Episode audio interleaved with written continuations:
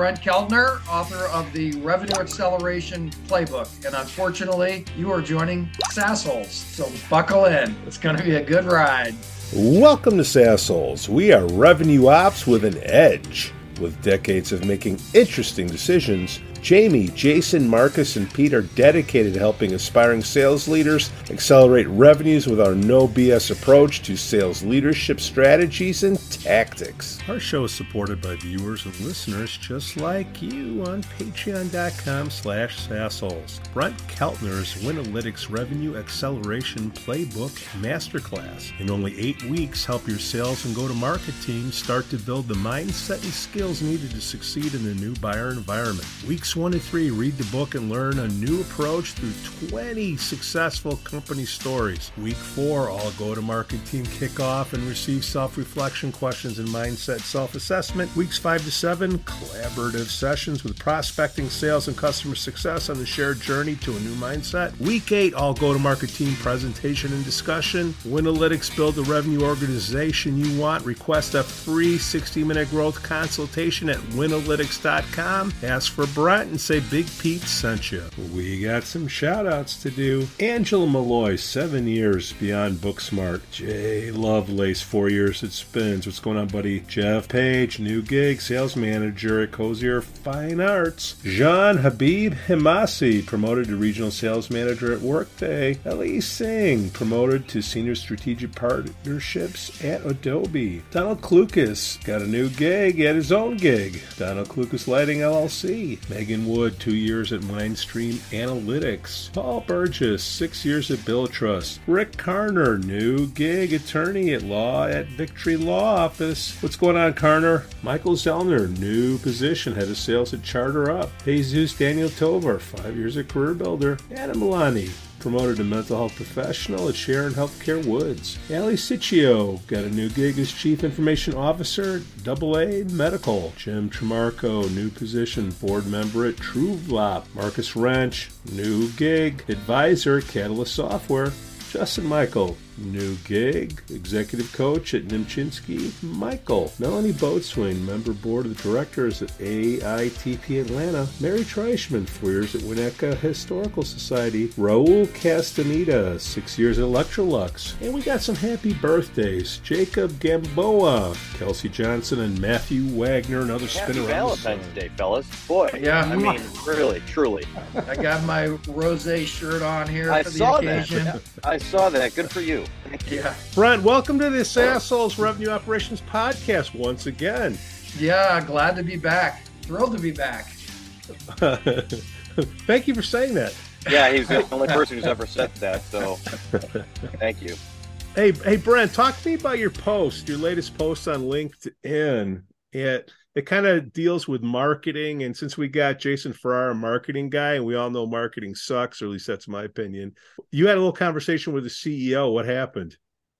Yeah, this is about go to market strategy and building alignment between marketing, sales, and customer success. You know, CEOs of the C suite often say, Hey, I hire experienced people, let them figure it out. And what they don't realize, and we all know this because we live it if you've been on a go to market team, but sales, marketing, and customer success are very different animals. They have different goals, they have different working styles, they are not, you know, kind of wired to get along. So if you don't work towards alignment, they will misalign.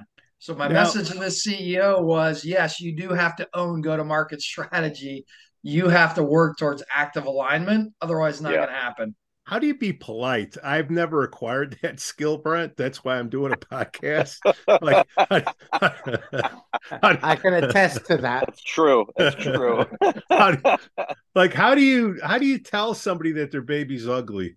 Yeah, you ask them questions, let them realize that their baby's ugly. Lead them there themselves. is what I find is the best. Uh, Now, wait, wait. Like, like, like how did you li- how did you lead this guy to that path? That's a my God, I have an u- ugly child. Well, it, wa- it there it was. Um, you know, look, I mean, nobody, everybody was aware there was a lot of fighting, honestly, between the They knew different. it. They knew it, right? Yeah, so they knew it, Yeah. and I just had to call it out. I was like, you know, you guys have a great product market presence. You're not growing the last two years. And one of your biggest reasons is that all this disruption, the teams don't work together.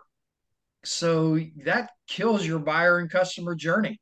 I mean, just, if you don't get those teams aligned, your buyer and customer experience is herky jerky. I asked him, you know, what do you think the result of that uh, kind of conflict, that lack of alignment is? And we sort of got to well it's not very good for our upsell motion. It's like no kidding. So that that yeah. to me that's the way you know to like i i try and you know because we've talked about this i try and guide people to their own conclusions. Not put words in their mouth but guide them to their own conclusions. Do most do most ceos know this but don't want to deal with it? Is that what's going on I think there's an even. I mean, there's probably you know the rule of thirds. There are some that really like yeah. this stuff, and they active yeah. are active participants and active sponsors, which is the best scenario. There's a group, um, you know, that yeah, they just don't want. It's a lot of work, so they just want to kind of put their right. head in the sand. And then there's a group that, if they're educated about it, will at least start to act as an executive sponsor. In terms of the payoff uh, and uh, if you compare uh, an organization that's with the normal amount of internal strife and internal conflict and competition versus an organization that operates as you describe, what's the actual difference in the experience of the people working in it? And what are the metrics that you can point to uh, to justify uh, the business case behind making this transition? Yeah, so Gartner did a great study about I don't know, it's eight months or a year ago now that basically said if you have life cycle personalization, you will grow twice as fast as companies that do not. So they did kind of an A B comparison. You will grow much, much faster because you educate your buyers quicker, right? You convert more of them from an initial deal. You close at a higher price because you're just educating them about value and you expand faster. Can you just expand what you mean by life cycle personalization yeah. for people who are not? Yeah, so it's what we're talking about. That your uh, from your website to your prospecting and demand gen motions to your sales team to your CS team, they're aligned in presenting buyer value in the way they engage buyers and customers around your value prop, and they're able to do that. You know, for different le- different types of buyers. So it's that you can speak to buyers about personally what's valuable about your product to them, and you can do it across your go-to-market team.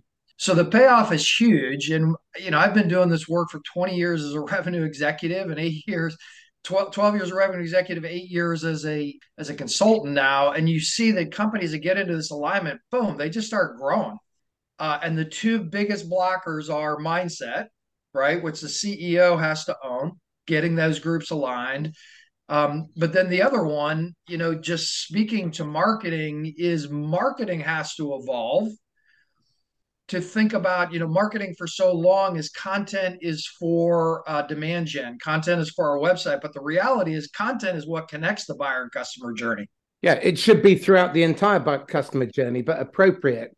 So it's got to be timely, relevant, and valuable to the customer at that moment. 100%. And so the way sales teams or the way customer success teams are going to use, are you going to use content? The way prospecting teams are going to use content, very different than the content, the hero assets that sit on your website, the webinars, the ebooks. You have to have shorter burst snippet stories, blog posts that can be cut into LinkedIn posts. So marketing needs to think about look, I my the way I can be really strategic and help the organization is I'm going to build this content strategy that personalizes value across my entire go to market team. So, Jason, to build on that, how can marketing work with CS and sales and product to ensure that we're consistently uh, delivering a timely, relevant message throughout the life cycle of the uh, the buyer's journey, uh, and to ensure that there's iterative feedback uh, coming into all of those other departments so that we're aligning around the customer? There's not an easy answer to that. The the quick answer around content and alignment is content comes from all those places you just mentioned. So there there is no content unless there's a relationship with CS product and sales in order to understand who are you talking to? What are the conversations? Who are who are the people? Where are they in in their life cycle? What's happening with our product? All that stuff becomes content. And so to create stuff for different parts of the life cycle, you've got to build alignment and relationships among all those teams. Um, and you know that that would be my first answer. And, and we were talking about that um, when when our that guest Bill Mahoney was on the call, like when we were working together at Career Builder. That's how. That's where we discovered each other. Like, wait, you do that, and I do this, and we could connect here and drive a lot of content, and that's really valuable. That's where that starts, I think. And to Brent's point, if you have a CEO and that CEO is not pushing you to say, how are you building a relationship with these teams? Now, there's probably more to it, but how are you doing that? Show me that you're doing that. Um, you know, those types of CEOs are the ones where I would say, Brent, to your point, the research shows they grow faster because there's somebody there leading. Like that's what leadership is about, right? so the the leadership to yeah, Marcus to build a bridge. You know, the the company I was at before this, one of our values was build bridges, and that was the whole point. The whole point was build or burn. Build, yeah, build these really build, build, build. Pete, you're that. That's that's a you thing, Pete. You like to you like to burn it down. Um, so Brent, that's what I would say, right? You've got a CEO who that's what leadership is all about, in in my opinion. That's starting to drive that alignment. I don't know if you you see that like the example you gave in your LinkedIn. I mean, was that CEO a good leader? Like that, you know, I think maybe that. Do you get into those conversations with CEOs about leadership then? If those, yeah, that's uh, book number three after book number two, which is book number right. two is on what we're talking about right now yeah. on the marketing side, creating an arc. But uh, so haven't really pushed into that, but I I would I mean you're 100 percent right. It starts with leadership, and so the opposite of the LinkedIn post today, we were um, two weeks back in Dallas with a company called ABC Fitness um, that has exactly the right leadership mindset that hey we are the category leader but we can get even better by going beyond the enterprise and the mid-market into the micro and the small. And we're only going to do that if we have life cycle personalization. So a couple of the core values that everybody in the company understands are growth mindset one team best life. Yeah right yeah. so they are just laser like focused and that's what we're working on them on it's got to be a consistent value prop across the organization. And so what you said, Jason, is it's one, one of the, we, we do two things that we often jumpstart people and then we'll stay involved is we actually think of this idea, we call them value plays so that you can have a value play. And we create a value play deck. And at the beginning of that value play deck is a like a brand promise slide that you can sort of see on one slide what's the problem we solve? What are the measured outcomes around that? What are our capabilities that drive that? What are our best stories right? So just getting that team aligned on you got a value play deck that feeds that content at different levels. Uh, but then to your point you have to build relationships so you can go back and kind of iterate and revise that every every six yeah. months right? Things change. New competitors come well, in and and that one team concept that you just mentioned, I, I think is so important because it's the t- the team is not the marketing at, at, at the level I'm thinking of it. The team is not the marketing team. The team is not the is not the product team. It's the leadership team is the one team, and then they they build the relationships and bridges, and then they have the conversation about how do we connect all those things. I mean, I know this is sort of about marketing, but it's put, I, I, want to push that a bit further because if it's just yeah. the leadership, that's great. Um, but where the different functional teams, the people who are operating and having to execute the job to be done, are working in partnership with the customer, with partners, with each other, um, then what you end up with is a much more cohesive um, uh, team. But more importantly, you're all working towards common outcome with all of you kicking into an open goal against the customer's problem. Um, and it takes ego out of it. It's a fantastically exciting place to work when you're operating at that uh, at that level. Um, so why is it that uh, it seems to be uh, culturally um, the the the norm that we have to beat our people up, uh, drive them into largely pointless behaviors? Because if you look at most marketing and sales motions, they've got failure rates north of 80 to 90 or even 97, 99%. Um, that to me just stinks of waste. And I mean, why does that? Per- why, why is that allowed to perpetrate or um, to continue? Well, you just said it. Ego. Right. Okay. Right. And this is book number three, and we're already starting to do byline articles on it. But if you think about the way, way our brains are wired, we're wired to think about ourselves first. We're wired to think we already have the answer right? Literally, and people much smarter than me have shown that that we start with a conclusion and then we look for evidence. And typically, where we do build relationships, we start with a tribal mindset. We don't start with an egalitarian mindset, right? So you got to unwind always as a CEO or a leader three mindset problems you have, which is it's not about me. It's got to be based on evidence and good stories can come from anywhere. I was introduced to a CEO recently who's turning around. He had a successful exit, about a $40 million company he exited, and he's now at a startup. And what he says is the customers are source of all truth. And that truth can come from anywhere. So if your managers are a blocker from the customer as a source of truth, jump your manager because we are a radically egalitarian organization, not not in how we manage, but in how we learn. Yeah, 2008 now you got 2023 how do you have a master class in revenue acceleration in a decelerating environment? We published a book called the revenue acceleration playbook uh, and it's about go to market strategy but really what it focuses is on is you know people that have buyer and customer conversations. So prospecting teams sales teams account management teams. In as we've deepened our work the other two spheres we're sort of realizing is one marketing. Honestly just helping marketing. So that the next book which the working title uh, this will come out next year the working title is the buyer personalization playbook it's basically helping marketing roll up from being i mean marketing has become with technology and all the content very focused on activity and tactics and kind of lost the plot a little bit, not to offend Jason on strategy around positioning to individual buyers. And so yeah.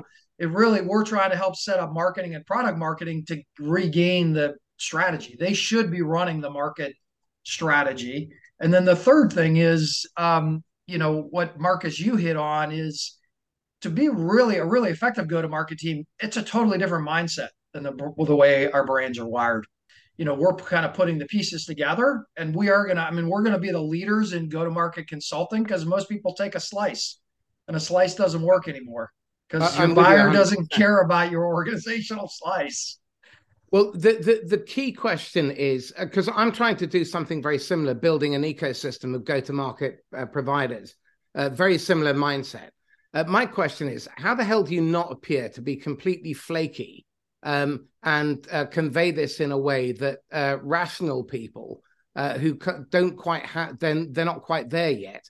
What are the steps that you have to take to bring them along um, so that they buy in and they don't just blow it off straight away? Yeah, I mean, the first question we ask is Can your buyers see themselves on your website based on why they're thinking about working with you, based on their roles, based on the segments you serve? And the answer by and large there is no.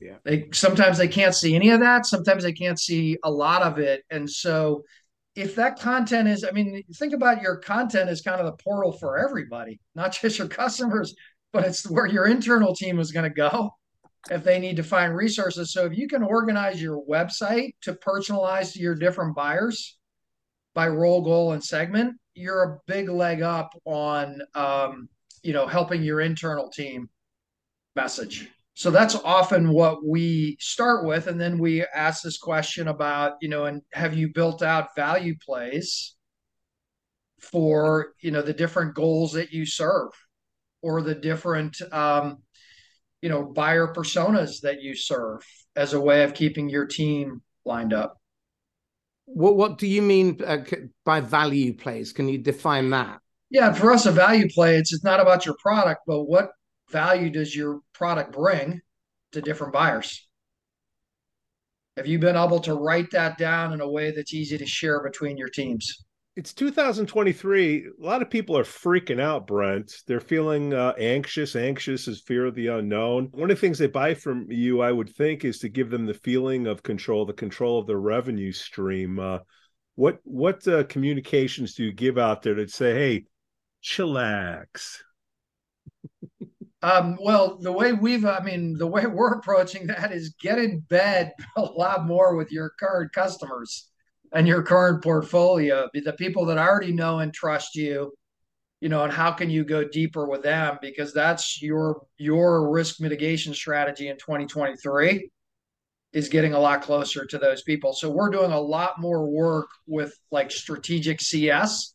How can our CS team move from reactive to proactive? Uh, we're doing a lot more work on the expansion playbook that we call it because expansion touches everybody how do we do that? Who owns it, right? Between my sales and my account management and my CS, where does product come into that? What does my prospecting team do around existing logos? So the risk mitigation strategy here is figure out what your expansion strategy is. Is that surveys like Jason? How do you how do you get this data that Brent's talking about? Yeah. How do you I get mean, how do you how do you get closer to your uh, customers? You should always be closer. How do you get closer? Yeah, I'm, i mean, honestly, Brent, the last several sentences you said are uh, it's like my everyday life right now. I mean, this is what we're living right now. And my first thought, so Pete, I'll answer your question, but but my first thought was, I'm not sure that today's go to market problem is as much of marketing and sales alignment as it is marketing and CS alignment. Mm-hmm. Like I I think we've spent so long on marketing and sales alignment and are just beating this drum about marketing and sales got to get along. I, not that they are perfectly everywhere, but probably more so than CS because for a long time the CS team has been off in this world with customers doing the uh, upsells and cross sells and all that kind of stuff with no like real go to market motion from any of the go to market teams at all. So, so how do you do that, Pete? Um, I mean, we've talked about this before too. Most of the companies that I go to first thing I ask is, let's talk to some customers. And the first response I get from the people that manage those customers is, why marketing want to talk to my customers? And so you just got to begin to build this like, okay, well, what are what are the pieces of content you'd like to know? And then you, you know, all those things are in the minds of the customer. And so you have to begin talking to and unlocking that information. So Pete, you answer because I've got a challenge to that. I have no answer. I mean, are we throwing out net promoter scores? Is that how we get closer? You know, insert acronyms here. Like, how do we, Marcus? What's the feedback that we get from these well, customers that we should already be in bed with? Well, the first thing is we should be talking to customers way earlier, uh, not just because we want to try and make quota this quarter or next. Uh, we should be engaging with them months before. And for if if you're in SaaS and you're in enterprise uh, SaaS, you could you absolutely can do that. If you're transacting at 50 bucks a month, maybe not so. Uh, but even that you can play a longer game. Um, I, I, think the challenge is uh, how do you leverage um, the people who already know or are known by and trusted by your customers? Um, because the really smart money works on getting injected into their customers in half a dozen different places at different stages across the buyer's journey uh, by trusted partners, by advisors, by people that they know, like, and trust. That's a really smart move, and it uh, shortens your sales cycle. So it means you streamline your sales process, you increase confidence uh, because you're being hand delivered for the right reason and you're being properly briefed, um, and uh, performance improves. But my pushback to Jason is this I think the real problem starts with lack of leadership and investor alignment with the customer because their interests seem to be massively uh, desperate. there's there's no alignment. So I'd be curious about all three of your response to that. I would ask you how you define the word customer. Are you do you mean pro, when you say the word customer? Do you mean prospects too? It, it can be, but it's because I really I'm answering the question it's from serving a, the people that you're meant to serve. Okay, so I'm answering serving your own self interest first. Yeah, so a customer is somebody that pays you money. A prospect yeah. is someone who has yet to pay you money. Yes. So I'm thinking of in terms of how do I talk to the people that pay us money and learn from them? Yeah. And I think that's a pretty siloed function in still in an organization. And to me, Brent, that's be. where no, it shouldn't be. but but that's where a lot of the work I think needs to be done. I mean, in the last in the last four companies I've been with, I mean, I'm I'm with our sales leader every moment of every day. I'm not with our CS leader every moment of every day. Like that's, I think, the next big frontier for companies. I don't, Brent, you, your opinion? No, I, I I agree with you, and I think it's not just um, marketing to CS; it's also continuing on sales to CS. Um, interesting uh, strat. Marcus just I heard an interesting. What we we're actually doing a revenue leader series on exactly this topic of how do you be more strategic CS, and so interviewing for CS VPs of CS from different industries, including ABC I mentioned, but another one is Mainstay. Um, it's about a twelve million dollar uh, higher ed uh, conversational AI product, and you know Hillary Riley there said something interesting and obvious where they actually have their uh, CS people join basically the closing meetings like pre-contract and please sign up as a way of developing a relationship with the economic buyer directly because they're on that call. And so now when you want to get them back to your quarterly review you've already got a relationship and you can play back their words. So your idea marcus of coming in earlier yeah. uh, i think I is right. And so jason i think you're right. There's a ton of work to do on the cs side in terms of making that group more strategic and more connected to sales and marketing. Brent, the d- difference between 2023 and 2008 was there a chief revenue officer back in 2008? Um, I don't think there was. I mean, that's a fast growing category. I don't actually think that's uh, going to be a. Uh, I don't think that's going to be a continuing to grow category for a very simple reason that in 2008 most companies had a sales and a marketing department. That was their revenue organizations. Now they have sales they have marketing they have a sdr team right? They have probably account management of some type. They got a cs team. They got rev ops the complexity of the revenue organization has exploded which is the reason, right? That see, I mean, CROs generally are really strong salespeople that have moved into maybe learning something about positioning, but the breadth of that uh, kind of canvas, you know, there's no. Has it been uh, overcomplicated, Brent? I, I don't. I would not say so. It's a good question. I would not say so. Well, you can't think... say so. You got to sell you because you're selling to them now.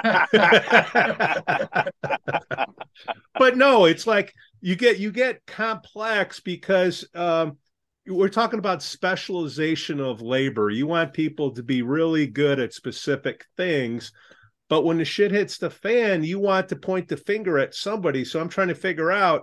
You're in a revenue deceleration environment right now that we're probably coming out of who do you point the finger at? The CEO? Who's head of sales? Is it the chief revenue officer? Or we're not renewing, it's customer service. Like, what's the breakdown? And does it matter what the company size is? Yeah, yeah. I mean, I would just go back to this is where I think, you know, maybe at 30 or 40 or 50 million, the CEO is no longer the revenue owner. But I think, you know, CEOs make a big mistake. They just they don't want to own that because who wants the pressure? But the best CEOs, you know, own revenue until you get to a scale where you can hire. Maybe it's a CRO, maybe it's a COO.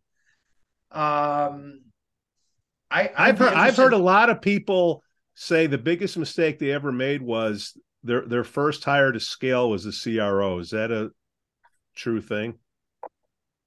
I think it's a I, true thing. I mean, I think the CEO should own revenue for a long, long, long time because this it's usually the CEO that's got the vision right for where we're going and understanding the market differentiation. It's usually the CEO who has the most situational fluid fluidity in kind of breaking new customer types. I mean, I I I will look. I'm interested to hear other people's point of view, and have we gotten over complex? I think. Um, my experience kind of building playbooks for different go to market teams is you want people to have creativity situational fluency really, really hard skill to build. Yeah. yeah. People will pattern recognize well across three or four patterns. You give them a dozen, boom, they just, it's hard. Uh, how often then, uh, to, to answer your question there, Brent, uh, how, how often then is the founder um, who should be out selling uh, either fixated on becoming a really uh, getting back to being a technician because that's what they really like doing, um, and so sales is uh, something that they have to do, um, or um, they look for a CRO uh, as a get out of sales free card. Um, and what they really want is a senior salesperson with a decent black book.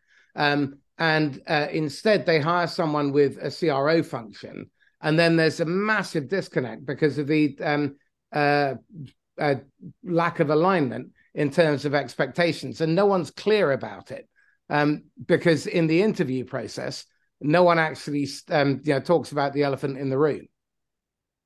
Yeah. So, I mean, if you're like, let's say we're talking about a couple, what we call early growth companies, you got a couple of million in revenue, you're still trying to build that repeatable model to go into a growth phase. And how are you going to solve the revenue problem there?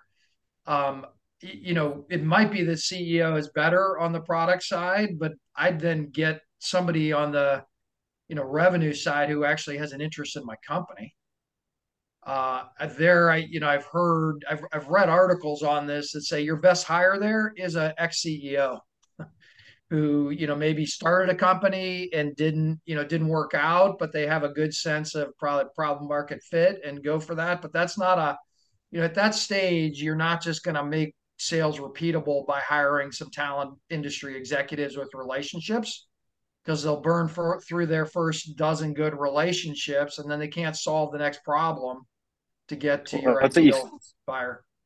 And you see that in the NFL, right? You see all the, like you see these offensive and defensive coordinators who've been head coaches somewhere, so they understand the strategic imperative of the head coach, and then they, they they're able to focus on their area of expertise.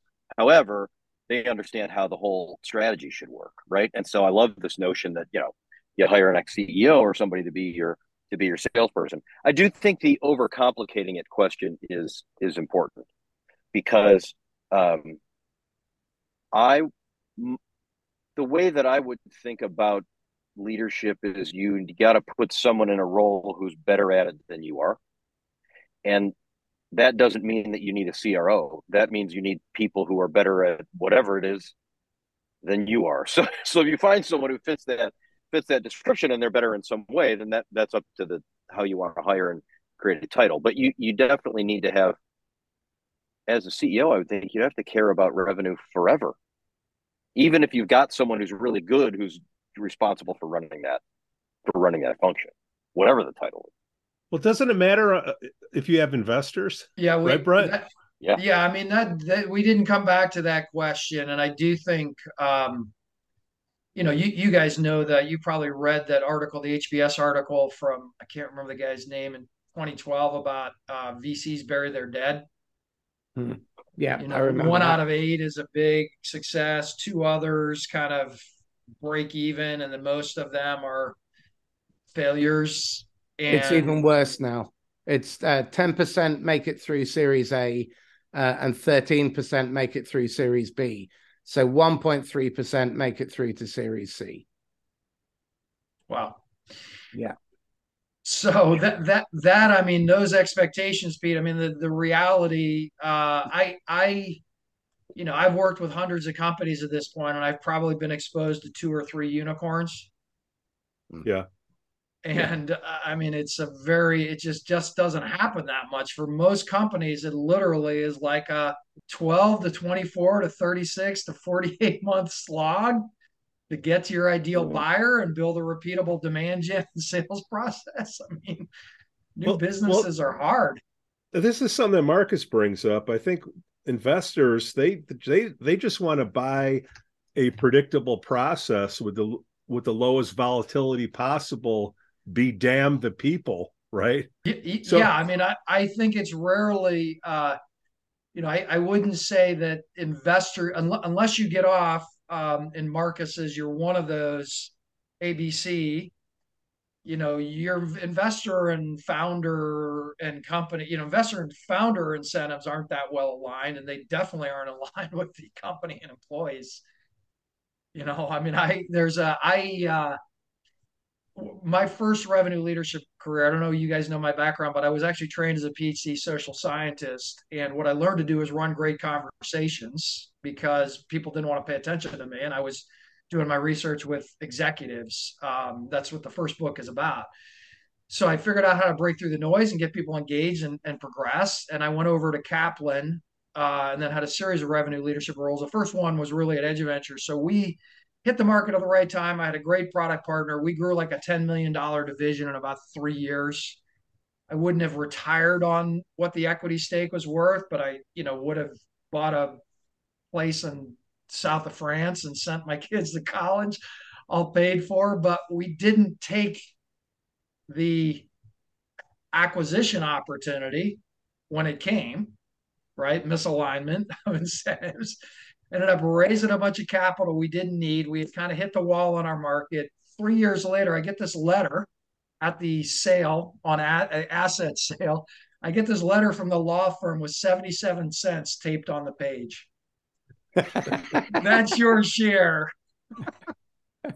we have a poll that just concluded. We're halfway through the first quarter, and the the the poll asks, "Hey, have you received your quota yet for 2023?" and and over 60% have said no. Does that surprise you? No, it doesn't surprise me. I mean, I think you know the uh, look, people are just getting beyond their SKOs. They've been a lot sales kickoffs, right? It's been a lot harder to organize this year. Uh, just COVID backlog, people getting comfortable coming back together and and all that stuff. Um, so I, I often see sales teams they actually don't have their plan locked down until the end of Q1, and that can be frustrating for uh, you know sales producers. But on the other hand, you know they know they got kind of the year, they probably have an idea of what their number is in Q1 based on last year. Um, and that's that's typically what they're working against.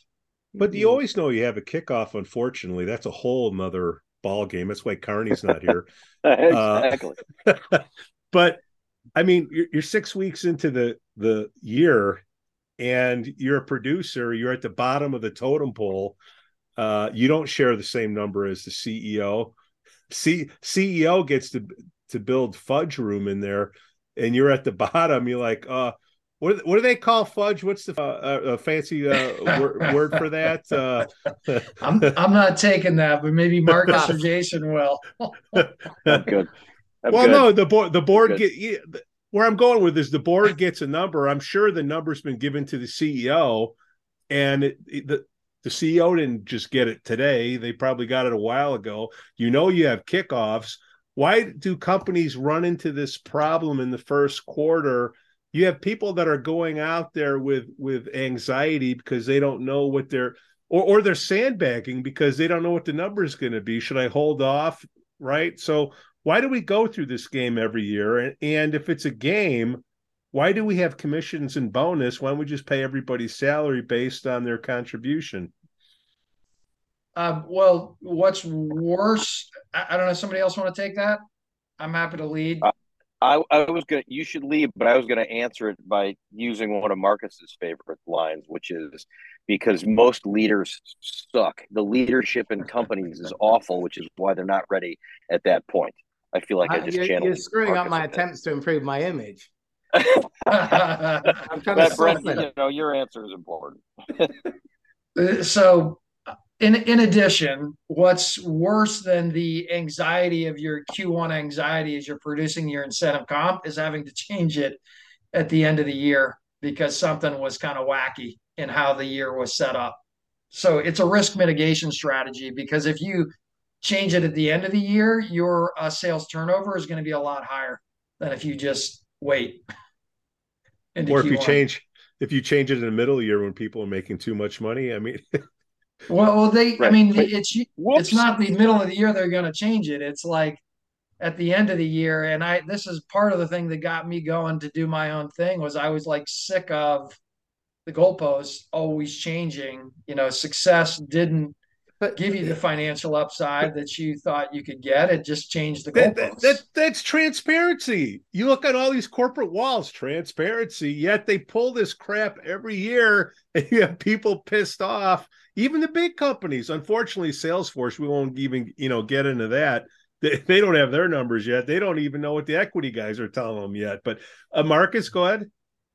Well, I mean, there's a there's a huge challenge here because um, if we don't get real alignment across the business, then everyone's working at cross purposes. You've got the investors have one agenda, uh, leadership is trying to serve that agenda, uh, and then the metrics that feed down, uh, the people that they hire, the compensation scheme uh, are all dri- being driven by uh, the valuation. They're not being driven by the customer's best interest. They're certainly not being driven by the employee's best interest. So, what you've got is people operating in fear. They're operating subpar because their prefrontal cortex switches off and their monkey and reptile brain kick in. Um, how is that conducive to you making shitloads of money? It's absolute horseshit.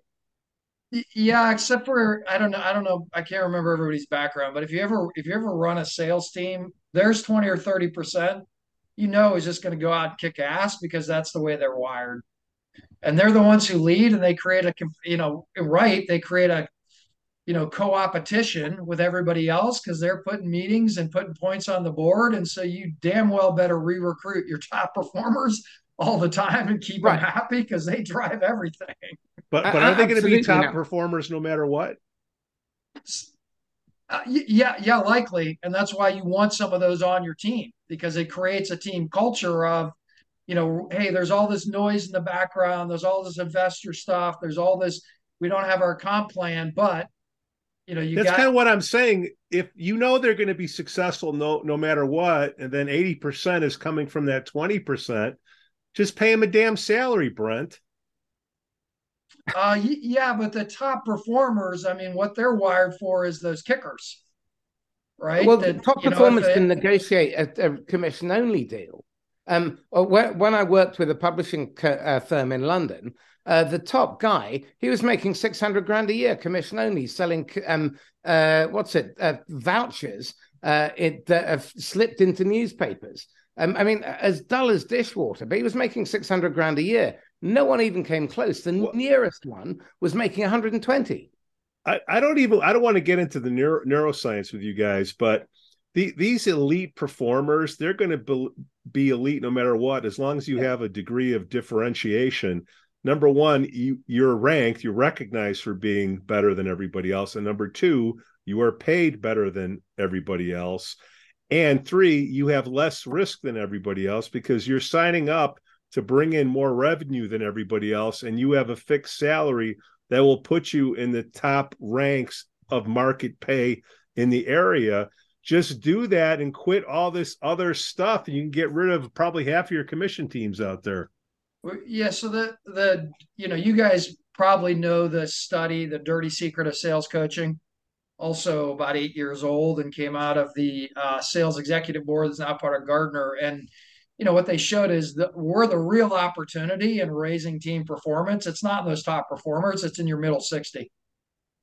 And a well, de, you know, designed coaching plan, uh, individual skills coaching, you can raise everybody by a band. So even big teams, I mean, it's like a, it's worth fifteen or twenty percent well, so my point is the leaders kind of set the direction. And yes, they're always going to get paid well, but the team really top performing teams, they figured out how to raise that middle band.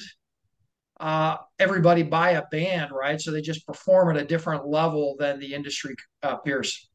Well, th- this is my hobby horse because um, the, if you look at the research that LSE did, the London School of Economics, with the BIS uh, department in the UK, um, what they found was where middle managers were trained to move their um, management style from one of command and control to one of uh, operational coaching, which means coaching on the job, in the moment, at the point of need.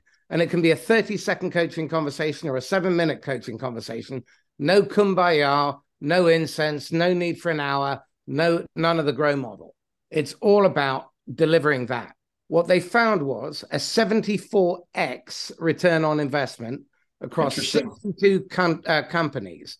The average manager recovered 20% of their working week, one full day, but now they spent 100% of their time on high value management behaviors instead of low value management behaviors. Low value management behaviors being supervising, micromanaging, reworking, creating bottlenecks, and being a pain in the ass. Cadence uh, calls. Say again? Cadence, cadence calls. calls. Oh, cadence calls, all that shit. Um, and instead, what they spent their time doing was building the bench, coaching, strategizing, cooperating with other people in other departments, developing their people, um, and developing themselves, and time for reflection. I mean, who knew that stuff might actually be helpful? Because when you do that, a $1 billion company put 32 managers through this process. And in six months, they got a 426x return on investment. They're now rolling it out to all 700 managers. Can you imagine? What was the name of the study? Um, it was a study by uh, um, the BEIS, which is the uh, Business, Enterprise, Industry and Strategy Department um, in the UK government, and the London School of Economics, and Notion, N O T I O N. And it was a study on Star Manager, S T A R Manager. I can send you a copy. Yeah, send it. One thing that any any individual producer in sales or CS can work on, and that's we we talk about if you want to sell more quicker, you should focus on having great conversations. We call them authentic conversations, and really a great conversation. What it means is you anchor on the other person, your buyer or customer, three times. You always establish anchor on the customer three times. Well, you always come back to uh, what they care about three times. So we say start every conversation with value discovery, and that's ongoing. Like, why are they talking to you? What's their why? Right. So get get to something we call a success statement, which is how can you make them more successful as a buyer or a customer. So always start with what is your customer? What's your customer buyer's why? Second is uh, we talk about personalization, buyer customer personalization. Only talk about the parts of your product that are relevant to them and don't share anything else. And then the third thing we say is buyer actions or customer actions. If they won't commit to doing anything after you've understood what they cared about, showed them how you could help, it's not a good use of your time. So any person in an individual producer role you can get better at just did I can I recap my buyer or customers why? I heard you say, Mr. or Mrs. Buyer, that what would make you more successful is X or Y. That's the first part. Second part is based on what you shared, I, I want to share this part of our product. I want to share this story with you. So I'm going to personalize every single conversation to you. And then at the end, I'm going to say, you know, do you see enough value to continue the conversation? And what would you need to do on your side to continue? So come back to your buyer what, three times in every conversation and make sure that you understand why, how to personalize that why, and what they will do about it. In the inspection part of the of the job, right? Are you doing your job as a as a seller or a CS person?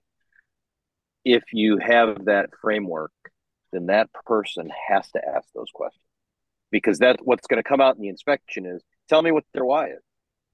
And so many times I talk to people and it's like, um, hey, tell me what their why is, and they don't know because they haven't asked it. What they've done is they've done a demo, and they've done they've just done that demo without understanding the why. But if you use that framework, you're forcing someone. See, Marcus, you're forcing someone to ask that question, which yeah. I love. Exactly. You know, and, we... and, and that, that's probably why it works because it's like, wait, I'm gonna ask it, and then I got to repeat it. So if I get it wrong, you're going to correct me. And then we have now we have this understanding. Whereas before we used a framework like that, I never asked it. I just I made an assumption that I knew that. Exactly. I, I love that framework. Yeah.